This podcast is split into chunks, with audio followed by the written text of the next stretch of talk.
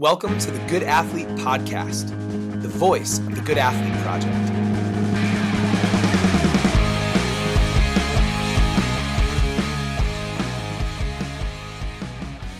Justine Finn is the Director of RelationShift, an organization she founded at the Harvard Innovation Lab after receiving the 2016 Harvard Graduate School of Education Entrepreneurship and Education Award.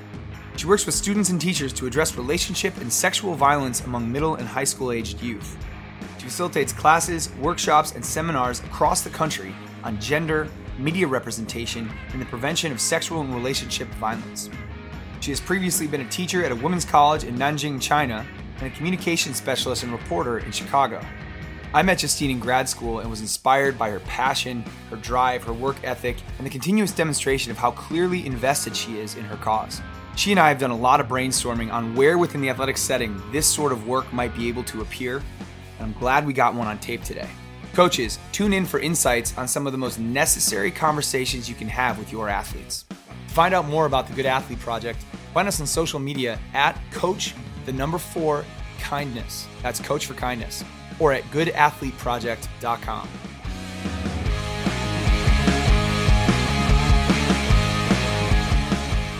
Um, here we are, Jim. We're here at the Harvard Graduate School of Education, and this is where RelationShift was launched. Yeah. And much to my surprise, I have this organization and I'm the director of it.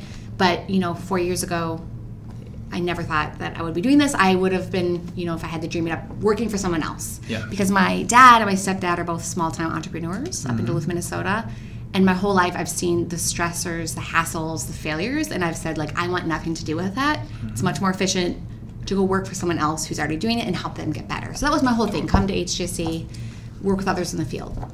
So, what is this work exactly? So, K through 12 is this amazing space where all of us in the United States have to go through, right? Like you're required in most states until you're 16 to go to school. And so you have to go to school, you have to die, and you have to pay taxes. Yikes. Right? So it's this yeah. really it's this interesting socialization process. Yeah. And there's so many movies and TV shows and you know, people living their lives because of what happened in high school. Mm-hmm. And there's this assumption that especially high school, that it sucks and that it's traumatizing and that it has to be the way it is for a lot of people. And I, I, really don't think it has to be that way. I think it can be a powerful experience and it can give folks, at least socially, emotionally, um, the launch pad to engage in some of those really meaningful, rich relationships our love relationships, our family relationships, our friendships. And it does that for a lot of us. But for a big, big part of the population, there's a lot of really damaging stuff that happens that goes unchecked. So I'll back up a little bit. So RelationShift is an organization that works with middle and high schools. Mm-hmm. It works with educators. It works with um, institutions, whether it's a school board or district. It works with families and coaches, anyone who's a youth influencer, and it works with young people to both address the negative things that happen, whether it's relationship violence, sexual harassment, cyberbullying to address it, to respond to it, to prevent it. And then, more excitingly, it works to help cultivate the good stuff, whether mm. it's helping young people develop the skills to engage in healthy relationships, mm-hmm. to know their boundaries, helping schools to understand the policies and the curriculum to advocate for the positive. And so, the way we do that is we work with middle and high school communities. Um, we travel around the country. We do workshops. We do presentations. We do capacity building and we also do you know some of the nitty gritty whether it's writing a policy or doing an assessment or survey to find out the strengths and weaknesses of that school and community. Mm-hmm. and then we also do a lot of work with like-minded organizations like the good athlete project to partner to um, build impact. And you know you're probably wondering like well where does this come from? So i'll tell you so i, I worked for about 15 years in the gender equality relationship violence, sexual violence space. And mm-hmm. a lot of the work there was working with survivors of violence. And when most of us think of domestic violence, we think of like someone with a broken bone or black eye, right? And I've worked with a lot of survivors who show that kind of harm. But I worked at Tahirih Justice Center and some other organizations and saw a lot of this is emotional, it is verbal, it's financial, and the scars can last so much longer than the physical scars and they affect the family, the home, the way people live their lives. Mm-hmm. And I also learned that you know the impact of domestic violence, just domestic violence on the U.S. economy, is ranged from like 12 billion to 1 billion a year. Wow. and you know these stats like one out of five college women experiences sexual assault while in college one out of three women experience sexual assault and domestic violence in their life between one out of 18 and one out of 33 men experience this so it's also something that affects men and boys and so working with survivors i just saw that so many people experience this so many people live in fear of this of every background every race every economic um, strata and I also saw there's a huge shortage of those organizations, institutions to, to even work with survivors. So most domestic violence shelters have wait lists and can only help one out of four people who need their services. So that's hmm. like whether it's Nutria, not Nutria, you're in Skokie, right? Uh, Winnetka. Winnetka, yeah. forgive me. Winnetka here in Cambridge, like even the domestic violence shelters, which are there for women who can't afford hotels or yeah. don't have friends they can stay with. They're like stuffed to the gills and there's not yeah. enough funding for them. Okay, so then let's move along and think okay, so if we don't even have enough resources in this country, really wealthy, fabulous country with great laws, if we don't even have enough resources to work with survivors, well, what about going upstream and thinking about how we prevent the need for those services in the first place? Mm-hmm. So, having worked in DC, worked in different communities with survivors, responding to the problem, well, what do we do to stop the problem in the first place? And I know you think about behaviors and you think about motivation. So, I'm thinking like well, what motivates someone to act violently towards someone? Yeah. What motivates somebody to, you know, force them to do something they want to do? And violence is a learned behavior. It's not natural for humans. No one's, you know, made and born and raised a, a bad person. So the question is like, well, how can we unlearn violent behaviors or the need to dominate or control others? Or how about we learn how to be peaceful, loving, respectful, mutually um, engaging folks in the first place? So I did all this work and then I came to Harvard hoping to learn more about the K through 12 space and how can we really address this problem from early on in this institution that everyone has to go through that really socializes folks like how can we early on address this problem hmm. and uh, I create a RelationShift because there's not a lot of other people asking this question or finding um, answers to it. No, I think that's really good. I'm, I'm going to touch on something very quickly, Please. just based on our listenership um, and and then we'll continue down the road. So um, this is this is something that I've in the workshops have come to understand. There will be people who have who will say, um, you made the comment, um, is vi- essentially is violent natural or unnatural, and people yeah. will say. There will, there will be people out there for sure that will say, no, we are absolutely programmed to be violent. And I will say, ha- having been uh, having been paid a very small amount of money, but enough to like assume the um, title of professional um, football player.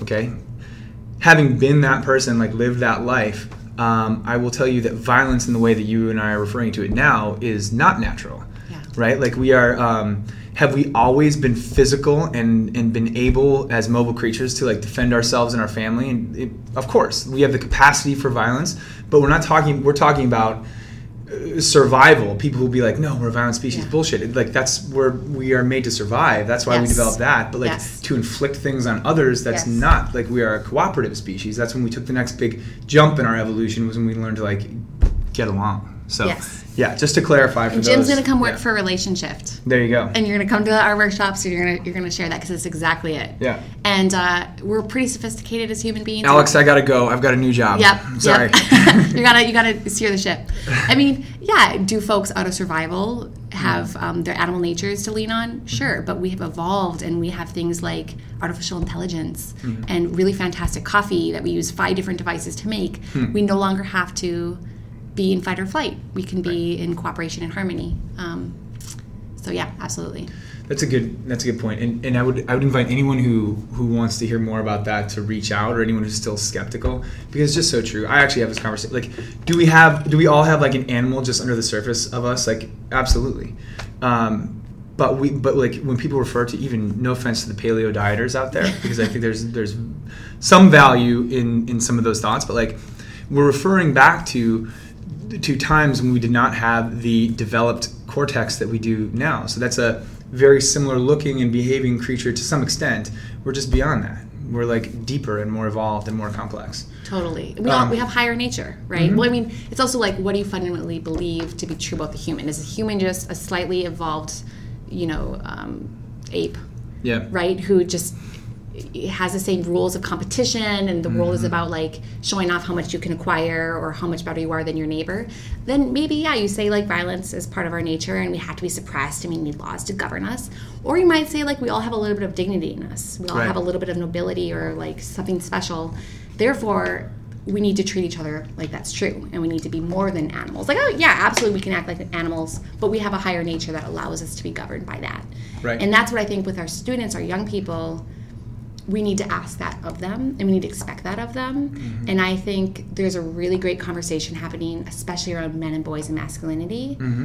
because i think for a long time that phrase boys will be boys is thrown around as an excuse for whether it's like sexual harassment or boys kind of hurting each other or boys not being as emotionally in cue and i'm not saying men and women are the same i don't think they are They're not. That's they're- fair. I, I don't think they're the same, uh, you know. But I think the phrase "boys will be boys" Right. is acting as if boys are just little animals, mm-hmm. and they are so much more than that, right? Like Totally. we, we have to have uh, expectations um, and see them as they are, which are like fully developed, awesome humans. Yeah. So Hundred percent. We just had. Um, there's some really interesting stuff. I would. I would love to introduce you to someone who I'm super excited to say has just signed on as an advisor to the project. Lisa Feldman Barrett. Is that a familiar name? yes, it is She wrote a book called How Emotions Are Made, cool. and it's freaking awesome. well, congratulations. Well, thank you. I mean, it, it, she's just she's just amazing. So I appreciate that, but we didn't do much. We just uh, we just had a great conversation, and she has so many things that can um, that can benefit us. Uh, very quickly, let me make a note of this. This boys will be boys thing, uh, because this is why I brought it up. The um, uh, like her work is all it's so empowering i think you'd really like it actually Yeah. it's essentially like okay so emotions are very real and they're natural and they're part of what make this thing what it is this like rich tapestry of life Yeah. That's- that was so cheesy alex leave it though uh, um, but she's like emotions are not like this storm that comes upon us and then we have to like weather until it passes. Like we have far more agency in our emotions and it's not necessarily acutely. It's not like you feel sad just feel happy again. It's as easy as that because it's not that straightforward. But um, so much of, of what we feel so much of the depth of our emotion and like happy for you is different than happy for me. We all know that but like Yeah. But happy is this big thing anyway um, it's a it's a process of uh, experiences and like associations to those experiences and the, and similar experiences lumped together along with their associations and these things are sort of like built in a very complex way so Yeah. that we have that we interact with things emotionally in certain ways um, you say that she she referenced the study of of uh, boys and girls and like even just the gaze not like the male gaze and Yeah, the way you know, yeah. but like like literally uh, do you follow a child's gaze or do you redirect it toward you You've you heard about this stuff No, not the reduction. I gotta find it for you because it's like very early on. You talk about like boys and girls, and Yeah. I'd like to go down this road because there is power in that language alone. But like uh, very early on, they followed. I don't know where the group was from, but uh, young boys would look in a direction, and and the parents' gaze would follow it. Uh, more often than like young girls, even in the same situation, they would they would try to pull it back to them. They would say like, "No, this is where you're supposed to be looking." It's really, it's really interesting stuff. And that's you know like Montessori education Mhm. or um, what is it, Reggio Emilia. It's all about yeah, yeah. like child directed, Mhm. where it you follow the child's gaze. yeah, And if you think about, I know this is maybe a stretch, but if, if you're like, okay, let's say there's you know a little kid playing and you follow him, and you see that he's playing with pots and pans, and they're like, okay, maybe this could be a great chef, and you kind of see where he leads himself. Uh, that gives that person a lot more confidence, Yeah. and kind of teaches them from a young age that you have capacity to learn as you go, and I'm going to support you in the process. Versus a lot of girls, research shows, especially girls who perform well in school, have a very hard time with risk and doing things they may not be good at. yeah. So if the girl's been told again and again, like, no, focus on this, um, you're good at this, or you know, our family does this, there's a lot less confidence there in taking risks. Totally. So cool, Jim. So, so you can, and it just, it, it, when she said that, it clicked to me. I'm like, because we, we, I mean, it was a conversation that, that was had here. It's like, how much of this is, you know, back paleo stuff, how much of this is like in us evolutionarily, because there are differences, and how much of it is built. And it's clear to me, at least, that that might be a component of what's built. So can I bring this somewhere? Please do. Okay, so you should have these conversations or hear. I mean, I would love if, and I'm sure you do already, Jim. You do, but conversations around gender and relationships and dating, hooking up, and sex with Okay. kids because it's really interesting when you talk to them. Yeah. Um, This is what like your workshop would look yeah, like. so a workshop where like you know the conversations you have in the more social spaces before and after the workshop, Mm-hmm. or you know when I have you know smaller small group conversations. It's really interesting because even at like ten and eleven, there's some real awareness about the gender roles that they've been asked to live in, Mm-hmm. Yeah. and the lack of fairness. I mean, even at five or six, I have kids saying like. It's not fair that the boys get to be rough and play soccer in the playground, but no one wants to play with me, so I have to just sit on the swing sets. Or even research um, here at Radcliffe, it, the average uh, kindergartner, and this is before the election, asked the average girl, kindergarten girl, asked whether or not a woman would ever be president, said no. And when asked why, majority of them say it's because boys don't like girls. And they won't vote for a girl to be president. And this is hmm. before our rec- recent Yeah, election. So yeah, it's yeah, like, oh my gosh, what are we teaching our young kids? So it is not natural for girls to think boys don't like them. It's not natural for boys not to respect girls. So it's really something we're training them. And so when you when you talk about like positions of power or representation, it's it's interesting looking at gender. But then when you talk to our teens and tweens these days about mm-hmm. like, you know, is it natural for a guy to want to be with a bunch of girls?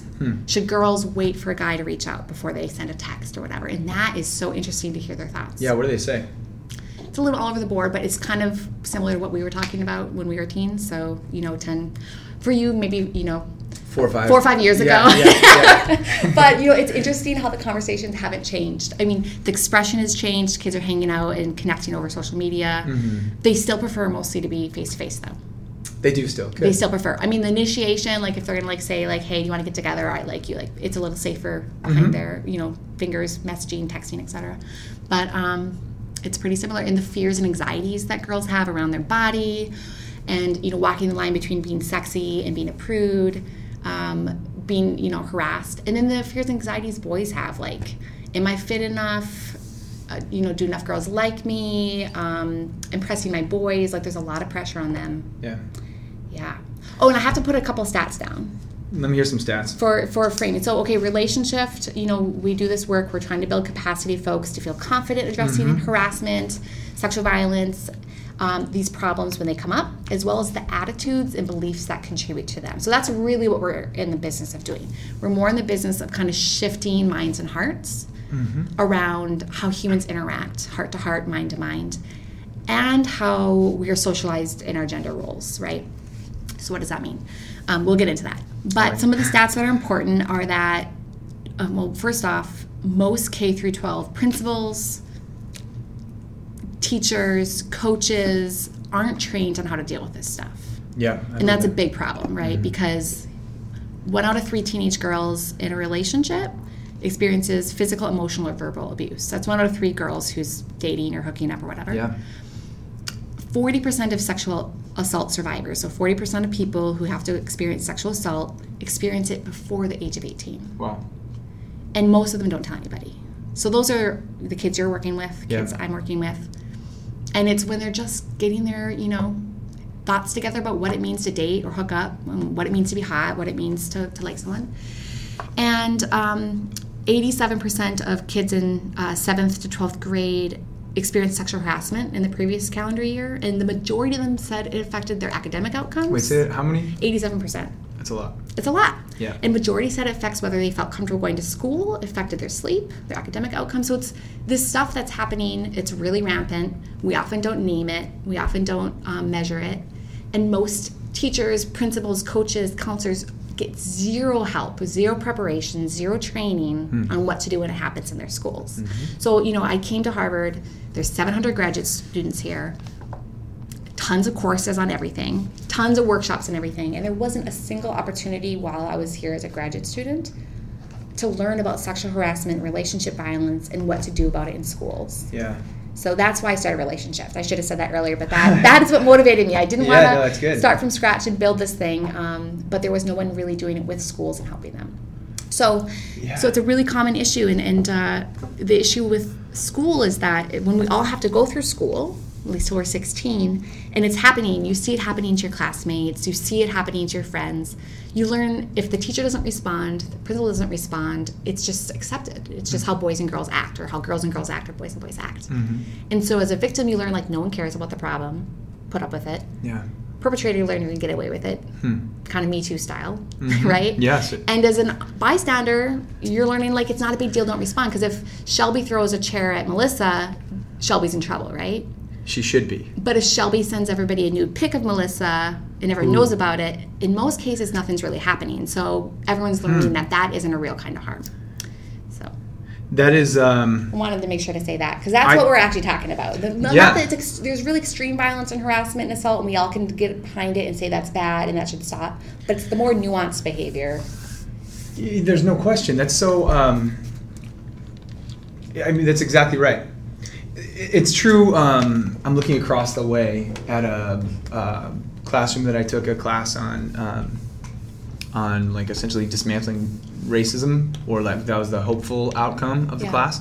Um, with all things, You didn't do it.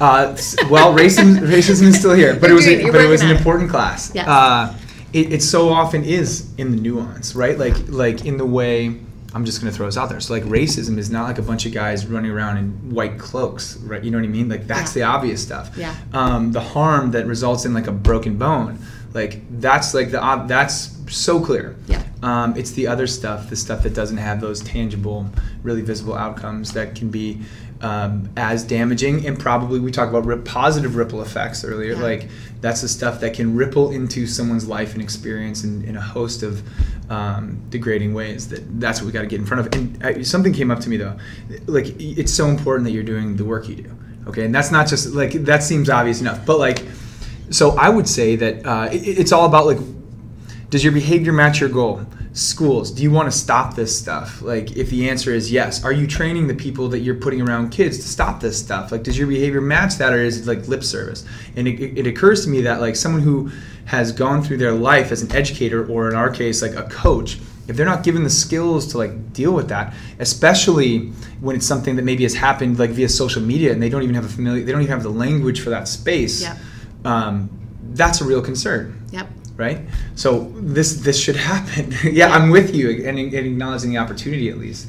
And our But, poor yeah. kids, like we can't put it all on them. I mean, the media that they're given to have the role models, whether it's like this is how people date, this is how Yeah. they court, or like this is what like powerful, attractive men act like, and how you often see in the media, these men are kind of using women Mm. to kind of build their social status or just for their sexual prowess, and and the other narrative for women and girls is like. What you got is what you should show off, and it's your physical attractiveness, Hmm. and it's you know your sexiness, and that comes first, and then your your brain, your smarts, all that other stuff comes second. Hmm. Um, and so it's tough for coaches, it's tough for teachers, it's tough for parents because we are, you know, asked to kind of model healthy behavior, but also Mm-hmm. kind of run a counter narrative to what they're e- eating up in, you know, reality television, music, social Yeah. media. But if, if not now, when? And if not us, who? Right? Yeah. And the other thing, you heard me say this earlier, like anyone who's listening to this, you're like, okay, you want me to talk to my athletes, or you want me to talk to my friends, or, you know, people I work with about like sexual harassment or rape, or like, what do you want to talk about? And I don't, what I want to say, it doesn't have to start with extreme stuff, but it can mm-hmm. talk, start with the everyday stuff, like if there's really vulgar lyrics on the team bus, you're coming home from Yeah. a, a game or practice. You don't have you can you don't have to like malign or like say oh we can't listen to this music you're bad kids. Be like oh did you hear that like what does that mean? All right we can keep listening to it but like let's just all recognize that this is not a good way to treat women. Mm-hmm. Like this we, bottom line doesn't matter who they are what they're about like we treat people with respect. And so you can keep the song playing. I'm not saying you have to be the bad guy all the time or bad bad girl um, or gal. Or it can be like locker room talk, like people talking about who they hooked up with, or you know, I hit that, etc. And you don't have to, you know, right there talk about it. You don't always have to in the moment respond. You can pause and think through, and then at the next practice, the next opportunity with that individual, have a conversation. So the main thing is you don't always have to respond directly. Um, you don't always have to respond publicly and shame somebody in front of a group, and you don't have to be the expert or totally confident Yeah. or say it perfectly. Like, don't let the good, perfect get in the way of the good. I think that's exactly right. And I think a lot of folks were really nervous talking about these things, even with each other. Like, how many people feel comfortable talking to their friends about Hmm, mm-hmm. these intimate, touchy issues? And then bring that down to talking to youth. It's, it's pretty tough. It is tough, and and you bring up um, we've used the word nuance. So like you bring up a really important point. I think a lot of people when they hear messages like this, they're like, if I hear that song and it's inappropriate, I'm not just gonna shut the thing down and tell everyone they're bad and like stuff like that. But there are people. This is true, Yeah. and this happens sometimes in the red brick institutions. Of like it's like shut like unacceptable. Shut it down. Yeah. Um, and I think certain things are absolutely unacceptable. If Yeah. there's a threat of, I mean, if, if there's serious bullying going on in the locker room or, or sexual, like in violence, anything, of course, Yeah. right? But recognizing that's kind we were talking about scalability off the air. Um, how fancy does that sound, by the way, off the air? Like we're like on a radio. It does, right? Yeah. Off the- but um, we were talking about scalability. That's the so the nuance of what you do and what we I think hope to do. That's hard to relay in like a template. We couldn't give Yes. a piece of paper that says, "Hey, pay attention to this. Here's when you hard stop. Here's when you Yeah. don't." And we actually use a metaphor for people. Um, feel free to take this also. Um, it's like if you want to change people's minds. Uh, we think of it. We think of thought as like a river, and in many ways it is. There's like the, there's momentum. There's some kind of social momentum in these things. So we think of it like a river, and it's like if you are just freaking boom putting down barriers and setting up a dam everywhere what happens is oftentimes it doesn't the dam doesn't work if you keep setting them up it's just like the banks flood and it moves around and stuff like that whereas if you start slowly building up barriers then the river has time to carve a new path and change course right and by the time like it, it takes people it takes time. It takes people. Yes. It takes time to change people's minds. Um, it also. w- This is one thing actually that occurred to me in Rick's class. Um, Rick Weissbourd. I can see his office from here too. Um, is like you. You don't want to. We, we did a case study in one of his classes, and it talked about um, a basketball player or something like that. I think saying something in front of one of his friends about a girl, and what do you say if you're this person? And people are like, you got to stand up and shut him up. But there's a real question of like, when how do you do that without taking your own legs from out, out from underneath you? Because like if you are say like the captain of the basketball team people are listening people care what you say. Do you want to do you want to give up that prep platform in that moment Yeah. or do you want to use your power to shift the way relationships are thought of and, and the way all that is happening It's so tricky because yeah, like if you It's have me come into a school or a team or whatever, like I can lay down the line, I Mm-hmm. can talk about awkward things, I can make twenty percent of the group feel uncomfortable, I can motivate twenty percent to Mm-hmm. you know work for something good, and hopefully the sixty percent in between will be moved towards a better standard as well. But then I leave, and so that's why I'm kind of easy to bring in. Um, and, and bring out because you can blame it on me and then Mhm, right and I totally. And I don't need to maintain that social capital. But as a coach Right, or social a capital, parent, you have a limited amount of lectures you can give. You have a limited amount of, Yes. uh, you know, like correctional behavior. And ideally, what you can do with whether it's healthy relationships or whether it's talking to your players or your your kids in your class or the kids in your family or whoever about um, this stuff is starting out with the positive like what can we build towards and like we can always build towards respect we can always build towards equality. We can always build towards seeing each other as human beings regardless of how that person is treating themselves. So one example that comes up a lot in, in conversations with young people is like let's say you're at a party and there's a girl who's passed out drunk and she has made herself totally vulnerable to being victimized. And whether that's like people you know bullying her online and posting photos of how drunk she is or her being susceptible to harassment or assault or whatever. So people are like she set herself up for that ideally people will say well she's a human being. Even if she has caused herself harm i'm still going to help her out. Like in this country if someone has smoked cigarettes their whole lives and they have lung cancer we're still going to help them heal right? Yeah. and you know ideally as a parent you can have these conversations about helping people out or as a coach treating each other with respect. We're all on the same team um, regardless of even if that person is inviting harm right? Or you can have conversations about um, just like the standard of language right we don't use terms that reduce somebody to an object or a body part or uh, a label, right? Um, and you can also talk about what that does to each other too, because I think it, it can be hard to motivate people um, sometimes around like how is this affecting the other people? If we call that girl a slut or we share her photo, how is it going to affect her?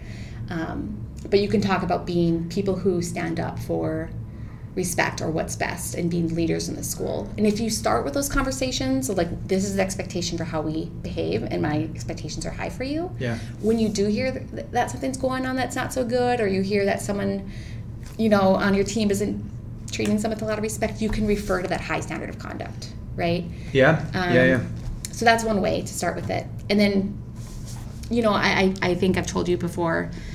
There's some great organizations that work specifically with athletics Mm-hmm. and have awesome resources that are free. They have conversation guides. They have three minute videos you can show your players, you can show your team or your department.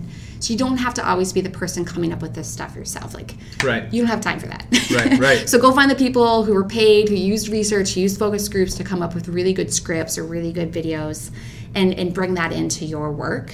Yeah. And lighten the load for yourself. Love it. Do you know any of those offhand? Yeah, one is called the well, one is called Starting the Conversation, and it was put together by the Texas Coaches Association. Yeah. So, starting the conversation, Texas Coaches Association. I happen to be on the team. You know, I'll, I'll share that bias. Who helped develop the scripts and the content, but it's been really well received. Futures Without Violence has a um, coaching uh, boys into men. Yeah, CBIM coaching boys into men. They have their whole website. Great materials, great resources, and there's a ton of other good stuff out there. Mentors in Violence Prevention, Jackson Katz, and a lot of this is on YouTube. It's like a five minute video, Totally. three minute video, and uh, you bring it in, you show it. Maybe you have a conversation about it, maybe you don't. And that's the other thing I'll say. Jim, I know you're all about this.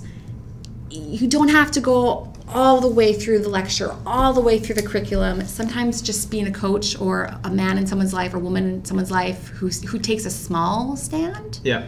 Or gives a look can That's go right. a long ways. Yes. You don't have to have the whole long conversation the way I do. Yeah. or the way Jim can do it, right? Yeah.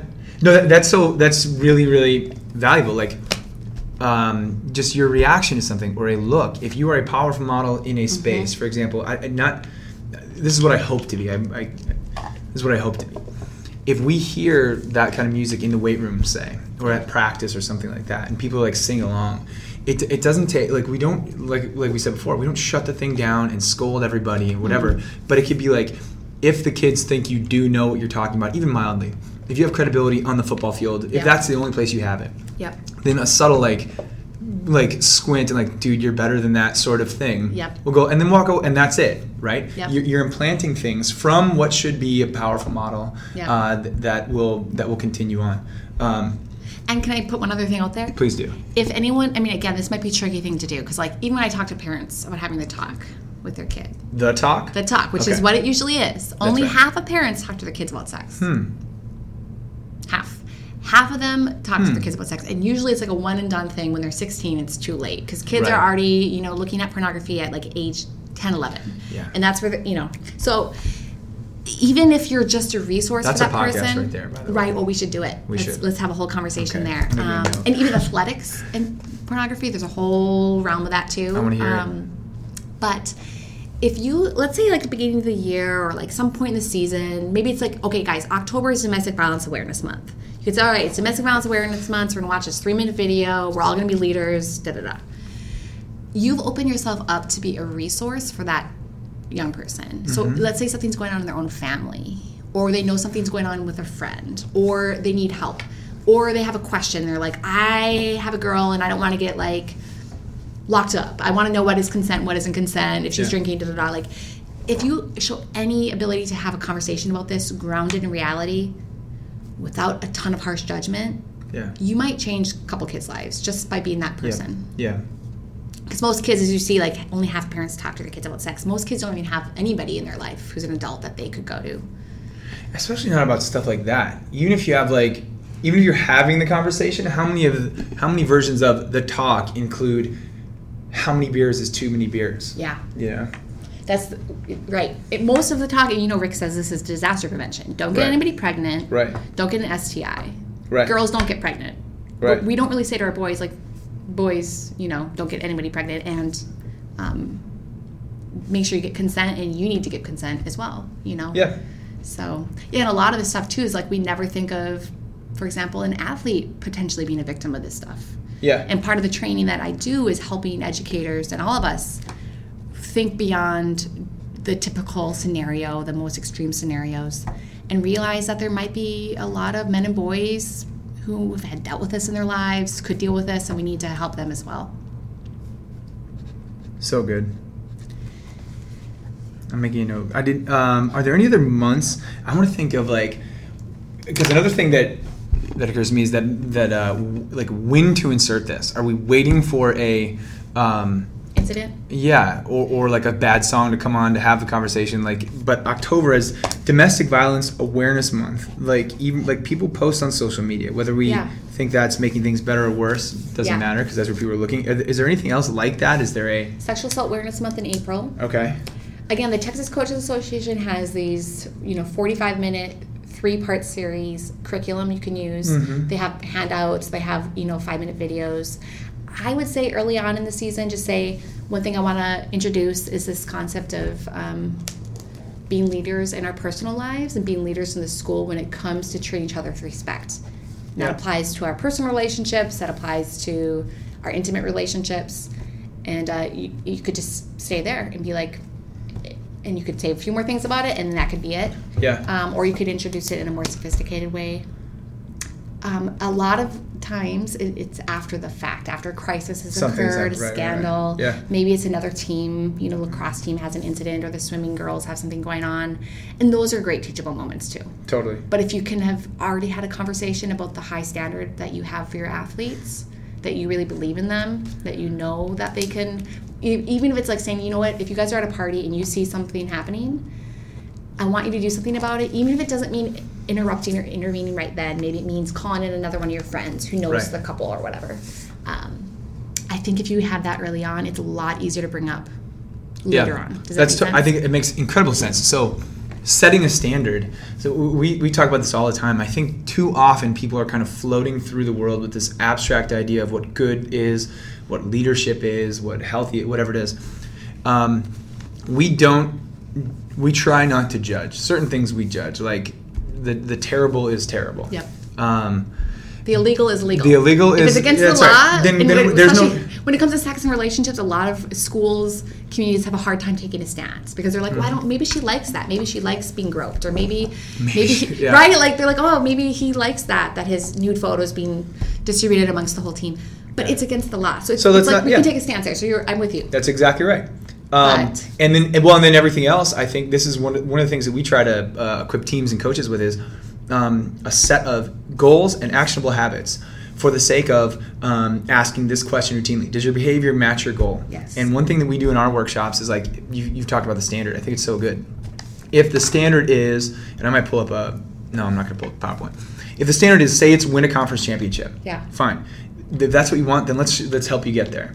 And then we build out until we get to actionable habits. And our, I think our obligation as coaches is that, once we get just below the tangible, that this entire network of, of design is going to help people be better in other areas of their life. So like whether it's um, just healthy habits like getting enough sleep and things of that nature, or conduct behaviors, right? We don't do this, and, and we work through this logistical pro- uh, progression. So it's like we don't do this kind of stuff Yeah. because this is important to us, because we are important to each other, because we want to do this, and like Yes. if the, and if that's all you need, you've all of a sudden, and not to get super lame on this, but now just by having people think through it. Why is this important? Well, if nothing else, it's going to get me closer to a championship. Yeah. Now, that is not why people should not do terrible things, obviously. Yeah. But to have walked that path through like the forest of our minds a couple times before you're presented with an incident is super helpful. So helpful Yeah. and you're building their capacity to be whole humans right Yeah. like and I like that term. and even you know okay let's say you aren't super confident having conversations about you know sex or harassment or respect or equality or consent or any of this stuff mm-hmm. you can have them as an activity watch a three minute video on youtube listen to a three minute song that they're all really into and this could be Yeah. a 15 minute locker room talk Yeah. have have a quote, have a question, and just see what they think. And you don't necessarily have to take a stance on it, right? You don't have to be the person to deliver the punchline, um, but you could just say like, "Do you think the music we listen to affects our behavior?" That could be a conversation in one one locker room talk. Another one could be, do you think that this um, video is offensive to anybody and do you think it affects us is it okay for us as leaders to share this with each other like and then it could it can be a conversation and that is developing the capacity for them to identify issues and solve them together um, and that's kind of safer than for some folks than you know initiating the conversation Totally agree. I've got an idea, by the way. Locker room talk. You and I host uh, like a focus group, do exactly that exercise with a group of kids, and is it's a podcast, it's a video, and those things go online. let's do it Just throwing it out there. Yeah, let's do it. And we'll it. call it locker room talk. that's awesome based on um, topical That would be amazing. conversation. And I'll have viewers or listeners, they're not viewing anything, check out that Texas Coaches Association link with starting the conversation because the videos feature three groups of students, I'm not students, athletes having kind of a locker room talk about this stuff and about the really nuanced stuff, Mm-hmm. Yeah. right? Um, even like the pressure, I think I think some athletes feel a lot of pressure, especially male athletes, especially Mm-hmm. if they're successful or popular, to have a lot of sexual Mm-hmm. power and prowess, right? And I think some I've heard this before, like some really successful athletes feel pressure to kind of share their like their success stories in the locker room. So if they like hook up a lot or um, like the, the, the other guys on the team want to hear how it went or they want to Yeah, like yeah. right and they so sometimes they participate in behavior they don't really want to participate in but because the expectation is is like quarterback you're attractive you can get whoever you want at the school you, you better tell us how it went how it goes you know what i'm yeah, saying so yeah, yeah, there's yeah. a lot of pressure That put on each other that exists. yeah. Um, But Jim, yes, I want to get back to what you said. I would love to do that. Let's do locker room Do you talk. have It people seems who, like- would, who you, you have any Yeah, of mind? course, of course. Oh, it'd be so fun. I think that'd be really cool. Yeah. I think that'd be fun. So that, let's Alex keep it, and and I really want to. he's putting a challenge on for me to really get this done. I think that could be so cool. And I'm telling you, like, it's not hard to get young people to have these conversations. No, they like to talk about that stuff. They love to, and Yeah. they often don't get asked. yeah, But they're like so eager. Once Yeah. you make it real and about their real lives. yeah, Even if you know, Jim, you've seen this stuff, and I know you've done a lot of good work with this on like emotions and masculinity. Mhm. Um, even asking like, you know, what does it mean to be a man? Like, Mhm. What does it mean to be a real man? yeah, and a lot of a lot of the guys will like break it down and say like well there's like the fake version and then there's the real version yeah, and that can be a great conversation because Mm-hmm. you can have a side conversation well what does it mean to be a real man when you're with somebody in an intimate or a you know personal situation what does that look like right Yeah. and so that's a whole conversation yeah, Uh, no question. All right, I'm gonna ask you a hard question now. yeah. Um, going back to that that line, how many beers is too many beers? The, like high school athletes, college athletes, listen to this. College coaches too should be informed on this. Yeah. Um, the first thing I'm going to say is that like going back to like does your behavior match your goal? If you're a high school athlete, how many beers is too many beers? Um, if you're trying to win a championship and um, staying eligible for the season and not violating the athletic code, like zero, right? So you don't trip on your own feet trying to accomplish what you're trying to accomplish. But let's just say people are going to drink anyway.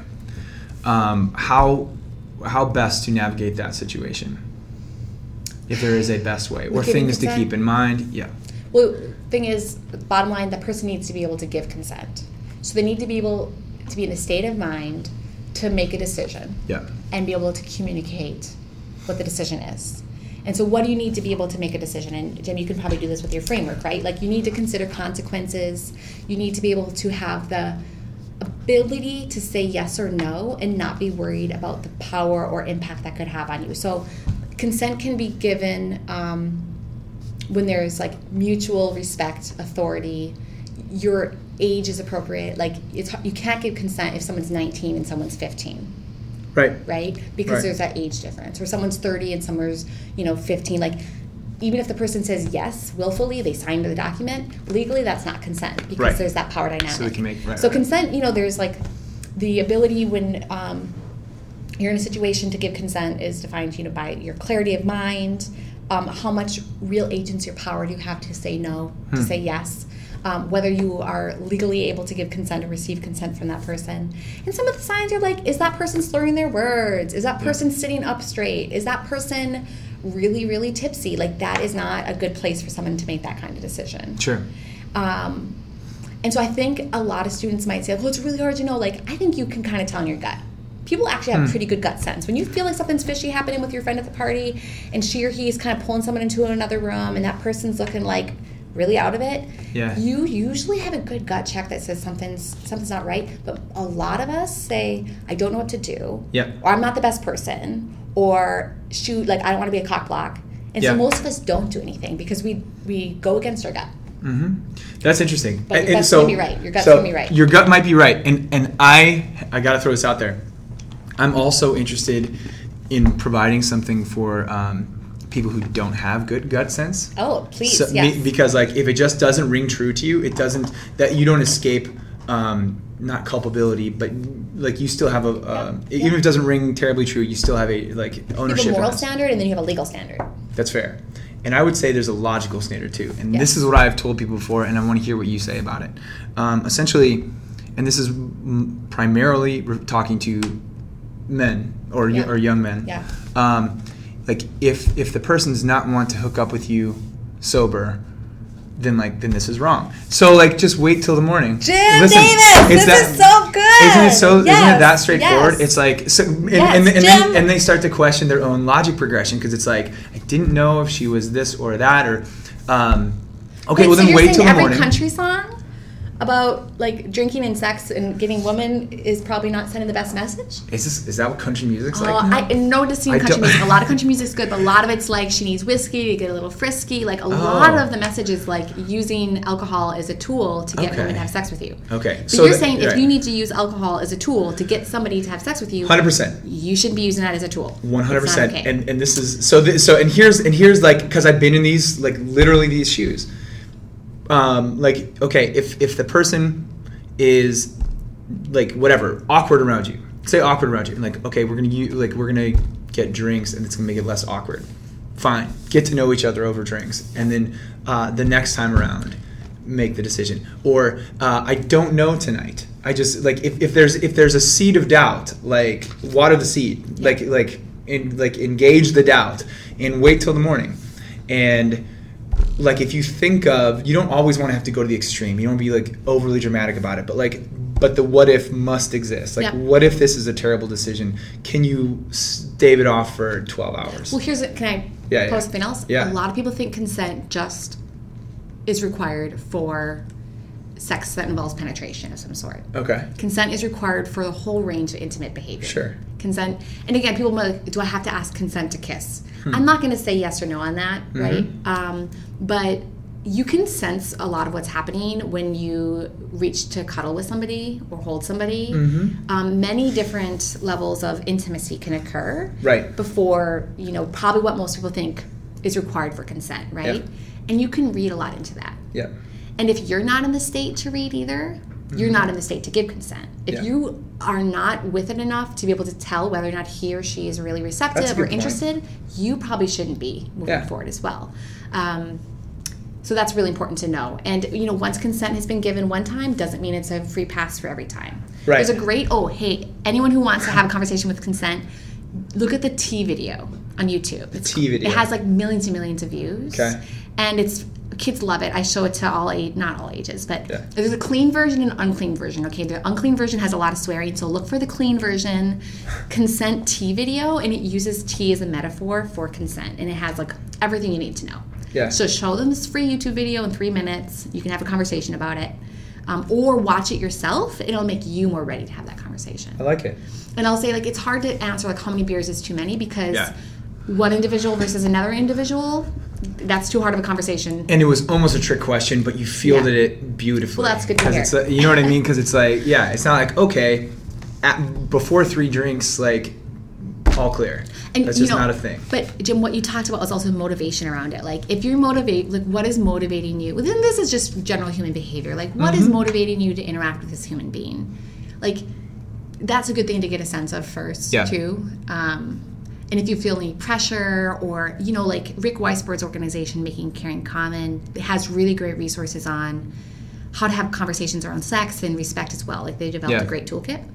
But i do like how he him and his research has kind of broken down the myth that everyone's hooking up Oh yeah, yeah. because most yeah. college athletes, not athletes, sorry, I'm using the word athlete all the time. Most college students think that like everyone is hooking up. Like 80% of their peers are, you know, having some kind of physical intimacy each weekend, and it's only like 15 to 20%. Yeah, so a lot of kids have pressure. They think everybody at prom is going to do it. They have to Mm-hmm. do it. So they end up putting themselves in situations where it's like, if I don't get him or her to do it, then I've failed prom. When it's Oh, like, well, would you be happy just making out, or even just having a great conversation? Um, maybe you would be if you realize that most of your peers aren't actually doing it. So Huh. I like that. I like that, and, and, and what I especially like that, and you can use the word athletes, but um, and, and one of the reasons I, I like using the word, word athletes is because so frequently within that space there's goal directed behavior, motivation, Yes. Oh, and if yes. and if you define, it seems like if you define your goals in this space, in the relationship space, clearly, then like upholding them then becomes a thing. If you just have this like like like this abstract con- concept of like I ought to be hooking up. It's just now you can talk about the logic of it, how it's flawed in so many ways, how not everyone's doing it, how like it, would you do it at the risk of like potentially not wrecking, but like negatively, severely negatively impacting someone's life. Yep. Like, is it worth that much to you? Is that your goal? Um, yeah, the conversation exists there in a, in a potentially more structured way. And, and one way I've seen it done is like I love how you talk about. You, you- there's so much that you, I like that you do, um, and that would be great for schools or communities with the stuff I do. So we need to learn from each other more. I need I to learn it. from you more. But you know, one thing that you see is really effective, as you said, is like looking at the behaviors we need, the qualities we need to be successful to win towards our goals. And so maybe we need to like push our boundaries. We need to be unstoppable. We need to um, dominate. We need to like use a lot of this aggression and power Yeah. to win our opponents. And so something a coach can say is like that is all what makes us exceptional athletes and winners. But that is never okay when it comes to intimate and personal relationships. Right. It's like actually you need the opposite. To be successful in intimate personal relationships, you need to collaborate. Mm-hmm. You need to get rid of any competition, right? Like it's not like you know one of you is the gas and one of you is the brakes. Yeah. Right? You need to get rid of any domination, any kind of like all or nothing, winning or losing, and it needs to be much more fluid Yeah. and uh, less goal focus, as you said. Or maybe your, Yeah. your goal was like learning how to talk to somebody, etc. That's right. Well, well, you could even I don't want to like overdo this, but like um, I don't like you could say like our goal is to have like a healthy communicative relationship, Yes. and then you, and then you because then you can just come back to yourself like was I being a prick today at lunch? You know what I mean? Like was I actually trying to communicate in a healthy way? Um, that seems valuable to me too. Anyway, okay, yes, symposium. Oh yeah, so something really exciting, and I also wanted to mention an organization called Confi, www.confi.co. So it's c Great, especially for um, college athletes. But there's wonderful discussion guides, resources, videos about everything from consent to um, prophylactics to healthy relationships and that's really wonderful curriculum as well. So this organization along with RelationShift are co-hosting a symposium called name it face it end it hmm. educating to end sexual violence. And it's here at harvard on friday september 21st starting with a lunch and ending with a keynote speaker and a reception. So cool. and it's free and open to the public. And so Awesome. folks can fly in, um, folks can, you know, come for the day, come for the weekend. Jim, we would love for you to be there. We want a good athlete project there. I love it. And uh, it's a great opportunity. If it's the first time you've ever had conversations on healthy relationships, on consent, on respect, fantastic. If it's something you've done for a while, fantastic. And we're gonna have a K through 12 track and a higher ed track. So good. And my co-organizer is here. Do we want a word from her? I think I think please come on. What Are is you referring to Helen? Rachel. Oh, okay. Okay. You should both, uh, all three of you. So it's the symposium here at Harvard, Friday, September 21st, from noon till about 8 p.m. Open to the public. It's going to be fantastic. It's the second year we've done it, and uh, we'd love for people to come. Love it. We will, um, if you've got anything, we'd be happy to push Thanks, it out Jim. there for sure. Do you By all think means. maybe Good Athlete Project can come in some way? Uh, I think we could probably represent in some way. I am. I'm going to be Send in materials. Season. I'm going to be in season. Um, but yeah, if there's any way to help, I'd be happy to Great. for sure. Hi. Do you have anything to add, Helen? So who do we have here, Jim? who just entered the room and entered the uh, the interview? So, uh, standing about two foot six, Helen is easily the biggest presence in the room. I would Yes. fully agree. Well done. This is Helen Finn Barrett. She's my 14 month old. I um, had her just months after launching RelationShift. There you go. Yeah. Do you? Um, does she? Can she talk? Yeah, she can. Does she, can she say RelationShift? No, she can only say about five words, but hi, honey. That's good. Hi. Do you want to say hi? Do you want to say anything else, honey? guy. I know she'll say a little more, maybe. Hi. Yeah. What else do you think? There you go. Give her a little more time. Yeah. So, maybe it's Yeah. great for another conversation with another person, but um, I think athletes sometimes feel like, hey, like, why are we the ones in the school building being talked to about Hmm. consent or healthy relationships? But it's not necessarily because you're the ones who are most likely to do it, but because they're often seen as having this social capital and being models Yeah. for what is and isn't okay, and really kind of setting the norms for often like I'll, I'll say for male athletes, like heterosexual um, behavior. Like this is like, like Yeah. how the real men act. These are the real guys. So you know, like as a coach or as somebody who has some little bit of influence, even if it's just a shred. Research shows like if you can get this group to shift a tiny bit, or individuals within this group to shift a tiny bit, it really does have that ripple effect. Yeah. Um, so it's not like we're singling you out as the bad guys. We're singling you out as the guys who have this influence. And so I think that's also a way to have a conversation. Um, with young people. Do you disagree, honey? She's Got some thoughts. Yeah. yeah. No, I, th- I think that's really. I think that's really. You're totally right. So. You also like when you have these, you, like the, uh, the the goal is not to put people on edge and be like, um, "What's wrong with you?" That's okay. This will be this will be totally no. Go ahead. Um, the goal is not to be like.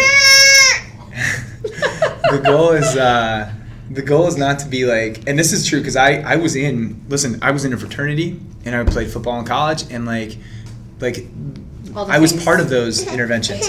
Um, You know, believe it or not, even if they roll their eyes at you, even if they like give you a hard time, mhm. and they don't re- seem like they're receiving the information well when you talk about respect or women or whatever, you often have a really lasting impact. Totally. Um, even if you're awkward about it, even if you know they don't receive it well, you Yeah. might be like the one person in their life that they're going to listen to on this. Yeah. And two, you might be the one person in their life to actually say something on this because in sex ed they're not going to talk about it. No. Parents aren't going to talk about it, and the schools generally That don't. doesn't happen for your history class. That's that's one like this conversation in particular feels so appropriate for um, for the athletics realm.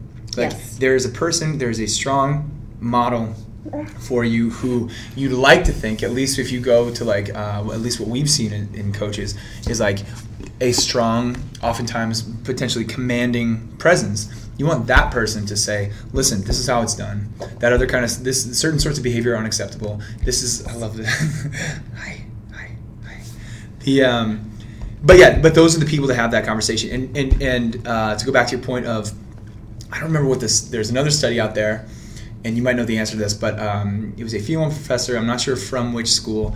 Essentially, um, to to make to enhance her ripple effect. Yeah. Ident- did a survey all the students, identified who the greatest carriers of social clout were in the atmosphere, and directed interventions toward those students, Oh, and saw really positive outcomes. So there, there's great front. There's a lot of front end work Yeah. like and stuff like that but like again you want to like you want to be impactful so Yep. like do the front end work. And, and i think one one easy way to you could make some assumptions like you could you could have uh, a ton of opinions on like whether it's right or not that we hold athletes to a certain standard of like celebrity or whatever. You can have your opinions and there's no right or wrong in that discussion. Yeah. but the truth in that discussion is that we do. So like um, just so identifying athletes like again athletes out there listening one reason that they are the focus of a lot of this talk is because what they say does matter the in, oftentimes in the the high school ecosystem the social ecosystem at least if the if the starting quarterback walks down the hall like people are looking Okay. and that and again you could say that's right or wrong but it's what's happening Yep. um, so their behavior matters interventions pointed there matter Yeah. as well And, and you know, research also says that folks who are part of team sports, um, you know, in high school, et cetera, do go on to have often, you know, professional, personal, social, political capital in their life because they've Yeah. learned how to be on a team and they've learned how to, you know, all these kind of intimate. Uh, interpersonal dynamics that make you a great team, whether it's Yeah. like knowing when to pass the ball or you know, all this stuff makes them often professionally successful. So if you can Yeah. have influence on them at this age, you're going to affect them in college, Yeah. affect them, you know, in their, their later life. And even if the only thing you do as a, a coach is get them to believe a survivor, yeah that this Ooh. is a problem, yeah that, you know, one out of three girls in your school who dates, whatever, is going to experience this, if, if it happens to someone you know, to believe them. yeah Right. And the most difficult thing is like looking at your athletes and seeing them as potential perpetrators of this stuff is really tough. Yeah. Because the majority of people who cause this kind of harm are really good guys. Yeah. Who don't mean to do it. And and never meant to like ruin someone's life or destroy someone's reputation or cause them to have, you know, these issues. They're often really good guys. And so th- that is also part of the conversation is demystifying the harm and it's not only the guy in the bushes or the total jerk Yeah. it's like people who just want to hook up trying Yeah. to follow a script about what that looks like and uh, are, are kind of choosing their goal versus the more positive goal of, of respect or, or goodwill. But I think that's an important message as well. Is like believe survivors when it happens, and then also see that anybody can be a perpetrator and anyone can be a victim. Yeah, I think it's. I think that's really. I think that might be that's the perfect point to bring this kind of full circle. Is like, well, first of all, the language we use is essential. Uh, I think one of the reasons it's uncomfortable for people to have the conversation is because they don't, like you said, want to think of their people as perpetrators. Yeah. Like if you are with, say, you're a high school coach and you've been with, and you've got a senior on your team, you've been with this kid for years, countless hours. You don't want to think of that kid as a perpetrator. So, and this is another way that we enter those sorts of conversations. We say, we, we try to steer away from words like that, like like just like in the in the eyes of the law, like that is what's going on. But it's more like this is a probably not a terrible kid making dumb decisions Yeah. at 3 a.m. Yeah. Like like I, you- if you had to, like you said, there are sadly there are people waiting in bushes. That's one far end, and it's a terrible end of the spectrum. It's only twenty percent. Right, right. And you, we talked about before, like uh, convincing people in the middle. This is Rick. Should we pick up? Yes. Rick, how are you? I'm good. How are you doing? I'm very good. I'm here with Justine. Actually, we are um, we're in Gutman recording a podcast about talking about relationships um, within athletics. So great timing. Hi, for me. I Hi, love- Rick. Hi, Justine. I've been sharing your video. Justine. I've been sharing. Yeah, I've been using um your stuff a lot. I've told you that a few times, but I've been using your your stuff, your um, making caring common stuff on the talk on gender, and also your three minute video on the talk about love and kids and sex. Well, I'm very honored. I showed it to a bunch of high school. You know that one for parents that's about like how we have conversations and we need to have more than just disaster prevention, but prepare them for meaningful, loving relationships. You know how that one? Yeah. I shared that with a bunch of high school students. What do they think? They loved it. Did they? Yeah, it was actually. I was like, "This is for parents. This is like usually for the adults in your life, but I'm going to share it with you all." And they were. It really got them going, and they they were just like they just didn't want to stop talking. So thank you. Well, you- made my year. Thank you so much. Oh, There you go. Love it. Uh, listen, I'm not going to interrupt. I You're- won't interrupt you guys. Sorry. I'll, You're good. Talk. We'll talk later. Thanks, Rick. Bye, Rick. Bye bye. Um, all right, so uh, last we we have a lightning round question. It takes like a minute. Oh, Poor So- Alex. Alex has like also Alex. I don't know you, but we made it so hard for you to do your job because I used to do um, transcribing for uh, Poverty Research Project in Chicago, and uh, it's really hard when you have to like keep editing and da, da, da. Yeah. so sorry about that. Well, he, we might be able to keep some of the quirky stuff. True. Can Do I have want some of your- yes, Freaking- some um, have you had this before? No. The texture is incredible. Helen, want? Oh no, too young. Too young. I Um, have two pieces. You mind?